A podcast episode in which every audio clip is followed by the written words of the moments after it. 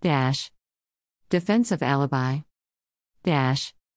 Alibi is a Latin word that stems from the combination of two words underscore alias meaning other and ebi or ubi meaning where.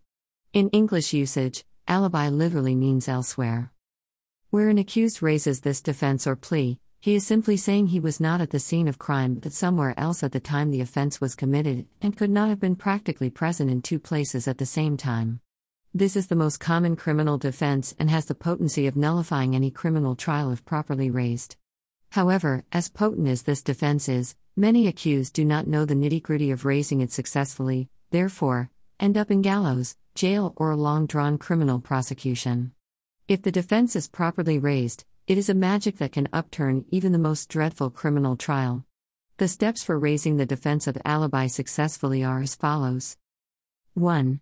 The accused must raise the defense as soon as he is apprehended by the police. If the accused volunteers to make any statement to the police, he must state in the statement that he was not at the scene of crime when the crime was committed.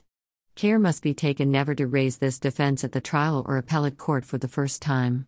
Although, in the exercise of the accused right of fair hearing, he can raise the defense at the trial court, even at the appellate court with leave of court for the first time, albeit, Raising this defense at his trial for the first time is a belated act which will not yield any positive result because the court will merely hear the defense and sweep it under the carpet as an afterthought. It will achieve no positive result for being raised at a wrong time. 2. The accused must name the exact place he was at the time the offense was committed. 3. The accused must name who was with him and who could testify for him that he was in that other place other than the scene of crime. It must be noted that the time the accused claims he is somewhere else must agree with the time the offense was committed. As soon as the accused complies with the three steps above, he has successfully raised the defense of alibi and the burden shifts on the prosecution to disprove it. Disproving alibi is usually by investigation or reducing cogent evidence pining the accused to the scene of crime. Where the prosecution fails to investigate the alibi, that is, the facts and the circumstances of the accused whereabouts, the alibi becomes unrebutted and creates a reasonable doubt that can vitiate the trial. Once alibi is raised, the court has a duty to consider it. It does not matter the court does not believe the defense will avail the accused. The court must allow the accused to call his witnesses or evidence to establish his defense, otherwise, the whole trial will become a nullity for not according the accused a right of fair hearing. References Okosi vs. State 1989 1 NWLR Part 100 page 642.